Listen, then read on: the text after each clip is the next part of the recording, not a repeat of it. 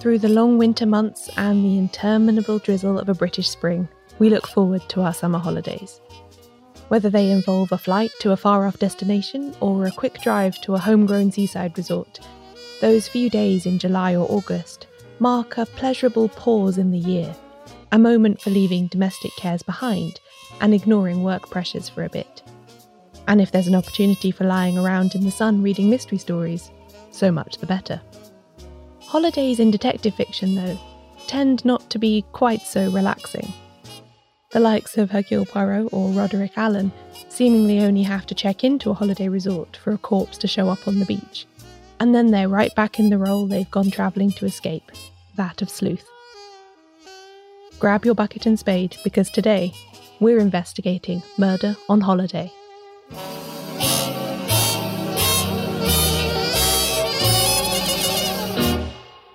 Welcome to Shedunnit. I'm Caroline Crampton.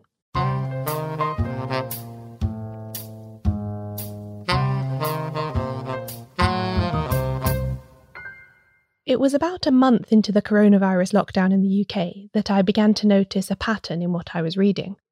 I've always got about six books on the go at a time, between the research I do for the podcast and other writing work that I've got on.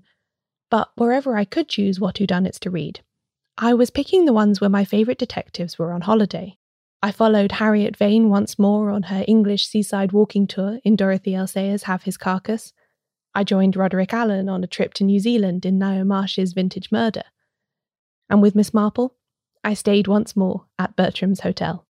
I even found myself rifling through short story collections, looking for miniature mysteries with holiday settings that I'd previously overlooked, and found several excellent ones featuring Hercule Poirot including Triangle at Rhodes and the jewel robbery at the Grand Metropolitan. It's not hard to work out why I've suddenly become so keen on travel based mysteries, since I'm now spending so much time staying in the same place. Depending on where you are in the world, an actual holiday may or may not be a possibility in the near future. But you can always travel vicariously like this, tucking yourself into Miss Marple's carpet bag as she sets off from St Mary Mead for an adventure. Indeed, once I started actively looking for holiday or travel based mystery novels from the Golden Age period, I began to see them everywhere. Some of the genre's most famous titles fall into this category, of course, like Agatha Christie's Murder on the Orient Express or Death on the Nile. But there are also plenty of others that are focused around a holiday in some way that I hadn't previously been quite so aware of, like Five Red Herrings by Dorothy L. Sayers, say, or Spinsters in Jeopardy by Ngaio Marsh. In fact, it began to feel like my favourite detectives were more often on the move than they were at home.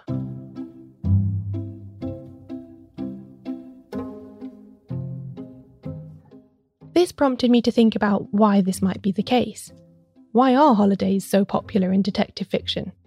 The most obvious answer seems to me to be just because they're fun to read.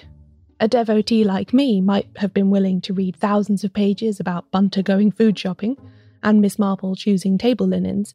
But when these books were first published, their writers were trying to excite people, not make them fall asleep. I'm surely not the first person to travel through the pages of a mystery novel. Although foreign holidays were becoming more accessible to ordinary people in the early 20th century, luxurious overseas travel of the kind described in some best selling Golden Age novels would have been out of reach of most of the people who read them. The 1930s reading public enjoyed finding out what the meals were like on the Orient Express as much as we do in 2020, I suspect. These books also reflected the zeitgeist. Holidays, in the sense of a reasonably long and planned break from work for leisure or travel, were still a relatively new concept for Britain's working classes. Of course, the aristocracy and very wealthy had been taking grand tours around Europe and the globe for centuries, but that was very much the exception. It wasn't until the second half of the 19th century, once the Industrial Revolution had completely altered the workforce, that there was some movement towards enshrining a right to paid time off from work. The Bank Holidays Act was passed in 1871, and that established roughly four days a year when a worker would be paid but not have to work. A byproduct of this was an explosion in the popularity of British seaside resorts like Brighton and Blackpool, when people from the surrounding areas could easily go for a summer day trip and amusements. Around 1900, the growing trade union movement in Britain began to make paid leave one of its campaigning priorities. Some employers did give their workers leave, but it was rarely paid at their usual rate, if at all, meaning that even a few days' break could set the household finances back for weeks or months, and there was nothing to spend on travel. Newspaper reports about struggling housewives trying to manage strained finances and committee reports continued throughout the 1910s and 1920s. And finally, in 1938, the Holidays with Pay Act was passed by Parliament. This piece of legislation gave workers on minimum wages set by their trade boards the right to one week of paid leave a year. The law didn't cover all workers, and because of the outbreak of the Second World War the next year, it wasn't completely implemented. However, as an indication of the country's direction of travel on this issue, it's a useful point of reference. Through the 1920s and 30s, working class readers were increasingly thinking about and longing for holidays of the kinds they saw pictured in magazines and novels, and so detective fiction reflected that. Commercial providers were already designing holiday experiences for the masses.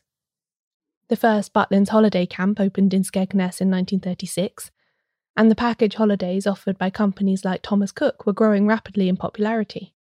One of the things I've really enjoyed about delving more deeply into travel based mysteries is how they reflect the changes in the way people went on holiday over the period when the various books were published. The shooting trip the Wimsey family is on during Clouds of Witness, published in 1926, feels like a very typical aristocratic holiday that could have happened at any time in the previous hundred years. But Hercule Poirot's journey home from France in 1935's Death in the Clouds is extremely modish, since he travels via a commercial airliner.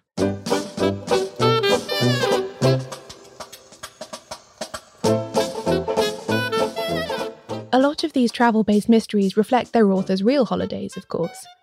Agatha Christie was an extremely well travelled woman by any definition, but especially so given the time in which she lived. In her teens, she'd spent time in Egypt with her mother, and then in 1922, she and her then husband Archie were part of a round the world trip organised to promote the British Empire exhibition. They spent 10 months away from Britain, visiting places including South Africa, Australia, New Zealand, and Canada. Travel was also her self prescribed remedy after her disappearance in 1926 and subsequent divorce.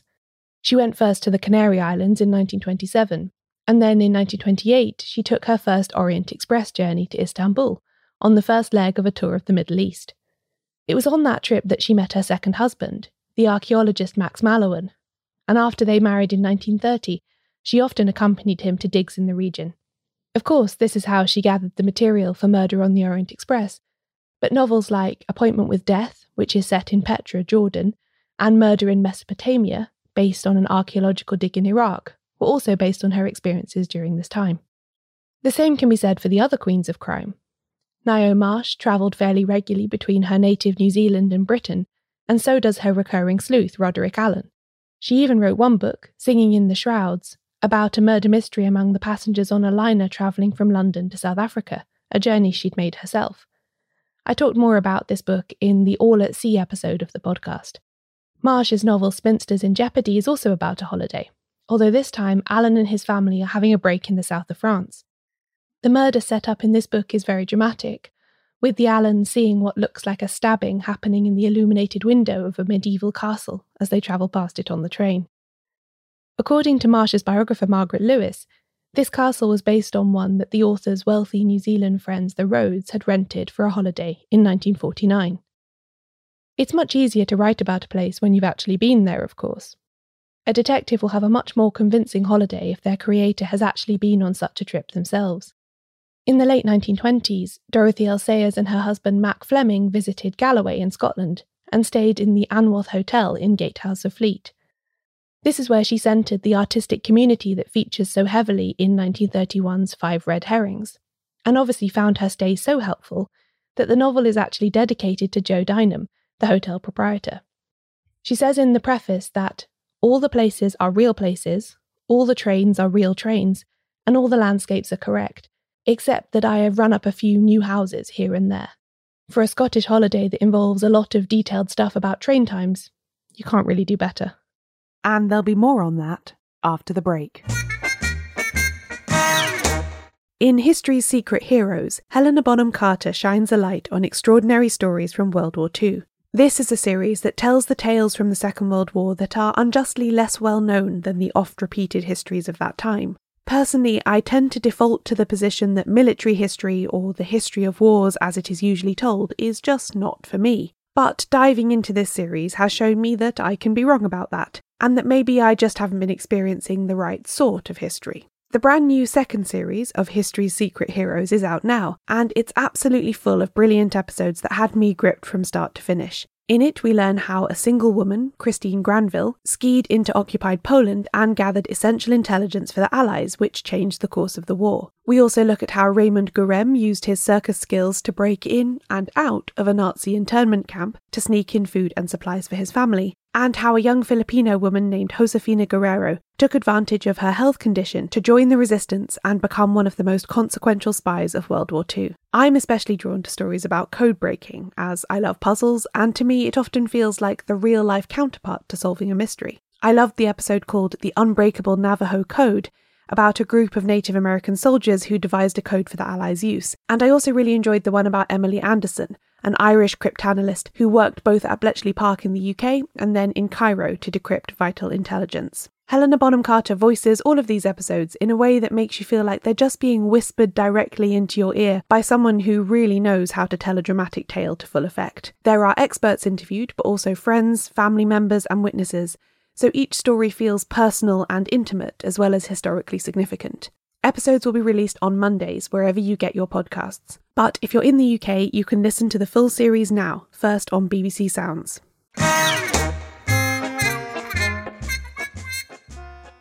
One theory about why detective fiction was so popular between the two world wars has to do with the general exhaustion and ennui caused by global events. I've talked about this on previous episodes, the idea put forward by the scholar Alison Light is that whodunits are a kind of convalescent literature, ideal for reading while recovering from trauma. Since travel, often to a place with good air like a seaside or mountain resort, was a regular prescription by late 19th century doctors, it follows that mysteries set in these places would fit in well with this idea of crime fiction as a tool for recovery and escape. Some writers took this even further writing books where their detectives are on holidays for their own convalescence. The Singing Sands by Josephine Tey is a good example of this, with her sleuth Inspector Alan Grant taking a sleeper train to Scotland to recuperate after a breakdown. Although it was published long after the actual Golden Age years, it came out in 1952, Tey's crime writing remained fairly steeped in the prevalent traditions of the 1920s and 30s. Grant is planning a relaxing break, staying with friends and fishing, but when he gets off the train at his destination, one of the other passengers is found to be dead. Even then, Grant resists the temptation to jump straight back into work and continues with his plans, only to find that he's picked up the dead man's newspaper, and there are some cryptic clues written on it.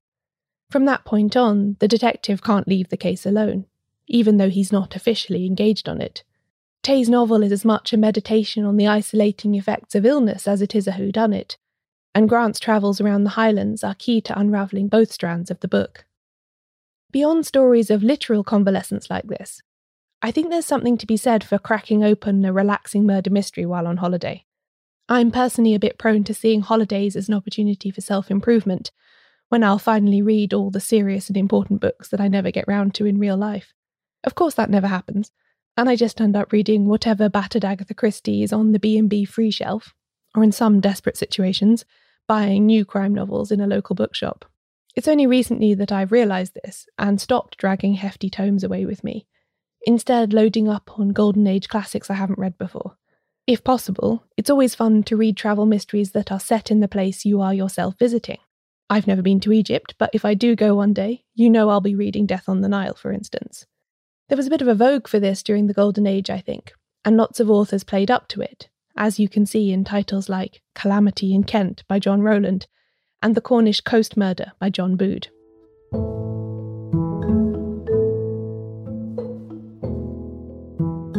Those are the external societal factors that encourage writers to set their murder mysteries on holiday. But there are also some compelling reasons from within the genre's conventions for why a holiday or travel setting is a good option for a whodunit. Firstly, a holiday can often provide the closed circle that a good mystery plot requires.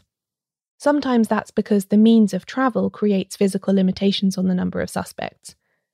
Trains were, of course, a popular choice for holiday makers and crime writers alike, as Agatha Christie demonstrated in novels like Murder on the Orient Express and The Mystery of the Blue Train, but boats work too. Death in the Clouds, which uses an aeroplane, is an enjoyable addition to this list as well. Hotels and resorts are also an excellent way of defining the limits of a story, meaning that a detective can get to know all the possible suspects in a social setting. Plenty of books work on this basis. Agatha Christie's A Caribbean Mystery and At Bertram's Hotel, for instance, or Dorothy L. Sayers' Have His Carcass, in which Harriet Vane stays at the excellently named Hotel Resplendent in a small English seaside town after finding a body on the coast nearby. Death in Clairvoyance by Josephine Bell has a neat twist on this, with the murder taking place at a masked ball at a seaside hotel. Bell's regular detective, David Wintringham, and his wife are on holiday and decide to attend the party, at which one of six identically costumed clowns is killed. The ball essentially makes a circle within a closed circle, creating even more of a challenge for the sleuth. When the hotel or resort in question is in another country, there are additional non physical barriers that keep the circle small, language being the obvious one, but also cultural differences that keep tourists and locals apart. This manifests itself interestingly in Agatha Christie's Murder in Mesopotamia, which is set on an archaeological dig in Iraq. Hercule Poirot is travelling through the country and is called in by the local British authorities when a murder among the archaeologists' party proves too sensitive for a police investigation. In this one, there are both physical restrictions, because the entire expedition lives in the same closed compound, but also divisions between those who speak Arabic and those who don't. In situations like this, the famed parochialism of the English tourist really comes to the fore. Even the wealthiest of travellers are in a somewhat precarious situation when away from home, removed from their usual resources and allies. They're at the mercy of the weather, their hosts, and the local authorities to smooth the way for them. This can also have the helpful effect of quickly placing the detective in a position of trust among the suspects. As a fellow guest, but also as a known sleuth, he represents the hope of a quick and just resolution without the need to engage with what might be a baffling or slow moving local investigation. Tour de Force by Christianna Brand exhibits this particular trope well to take over the murder investigation on a small Mediterranean island when the local police aren't up to the job. When in Rome by Ngaio Marsh, which was published in 1970 but exhibits many of the traits she began with in the Golden Age, is a classic holiday mystery. Roderick Alleyn happens to be in Italy on another case, so he's called in when a tour guide vanishes and a body turns up in an ancient sarcophagus.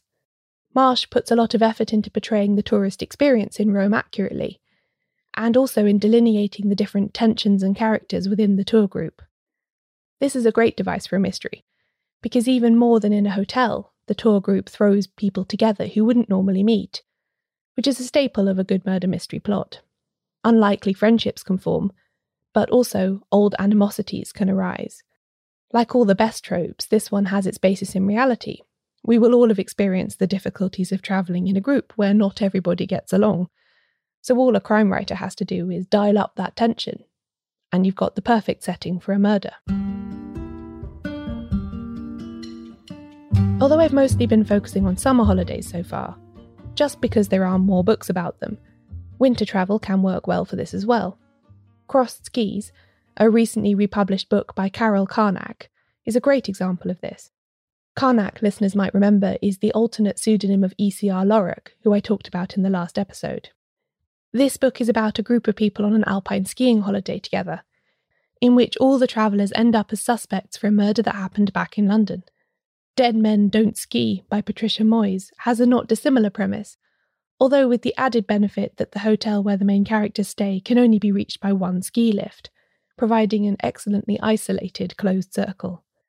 The short story, The Erymanthian Boar from Agatha Christie's The Labours of Hercules, features this too, but takes the isolation one step further when the funicular up to the mountaintop hotel where Poirot is staying breaks, marooning the guests in icy conditions until it can be fixed. And of course, something similar happens in Murder on the Orient Express, when the train gets stuck in a snowbank and the passengers are thus isolated while the crime is investigated.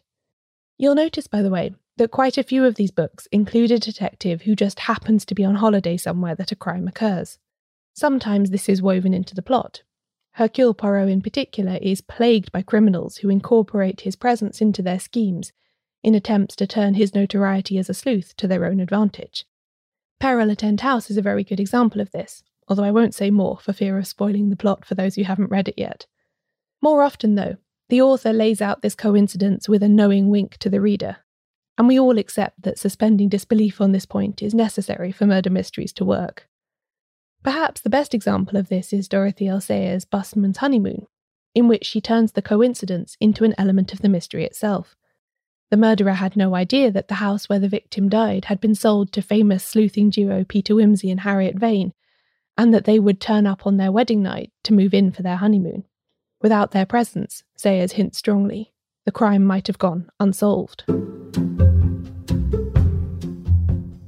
Although detectives rarely manage to stay off duty or incognito long when on holiday, false identities for suspects, victims, and murderers are very common in holiday murder mysteries. Away from home, especially overseas, it's easy for a character to represent themselves to their fellow holidaymakers as a different person. There are no casual acquaintances hanging around to destroy the illusion, and very little likelihood that a chance encounter will give the game away. New friends made while on holiday will be inclined to take people at face value. It's also much harder for investigators to verify who people really are when far away from police records and resources. Detective novelists experimented extensively with this trope, there are dozens of novels where all sorts of holidaymakers turn out to not be who they initially said they were. Indeed, Dorothy L. Sayers pushes this trope to the limit in the Wimsey short story, The Unsolved Puzzle of the Man with No Face, where a holidaying victim's face is mutilated, seemingly as a way of preventing identification. As a metaphor for the anonymity of travel, it can't really be beaten. The question of identity comes up a lot in Agatha Christie, of course, with one of her classic holiday mysteries playing with the problem of who's who. Evil Under the Sun from 1941 sees Hercule Poirot enjoying a break in a hotel in Devon, where he meets a whole cast of fellow guests. He remarks early on that all of the sunbathing bodies laid out on the beach look the same, and that remark sets the tone for the whole investigation. This book is actually based on an earlier short story by Christie called Triangle at Rhodes, which first appeared in 1936 the plots have a lot in common, but the short story is obviously set abroad, which adds an atmosphere of strangeness and isolation that the slightly cosier Devon Hotel doesn't really have. Both, though, are superb examples of how travel allows characters to refashion themselves for the audience of their fellow holidaymakers. It's clear that, as a frequent traveller herself, this was something that Christie had thought about a lot. The first Miss Marple volume, The Thirteen Problems, collects stories published in the late 1920s, and two of them deal with the fluid identities of travellers abroad. The Blood-Stained Pavement and The Companion are, in my opinion, the most chilling stories in the whole book, mostly because of the callous and calculated way their culprits assume and then shed different personas for their evil ends.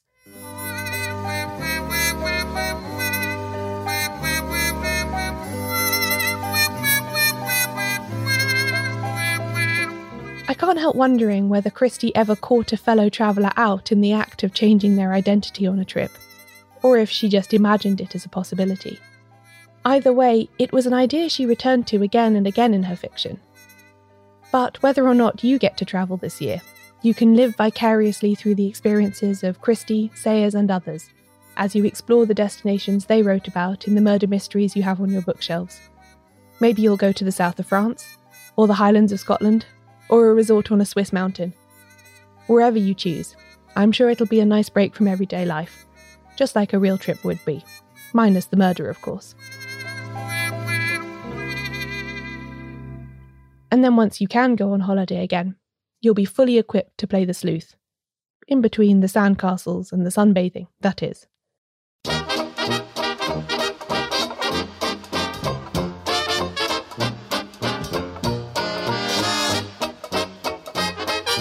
This episode of Shedunnit was written and narrated by me, Caroline Crampton. You can find out more about the podcast and everything it covers at shedunnitshow.com, where there are also transcripts of every episode.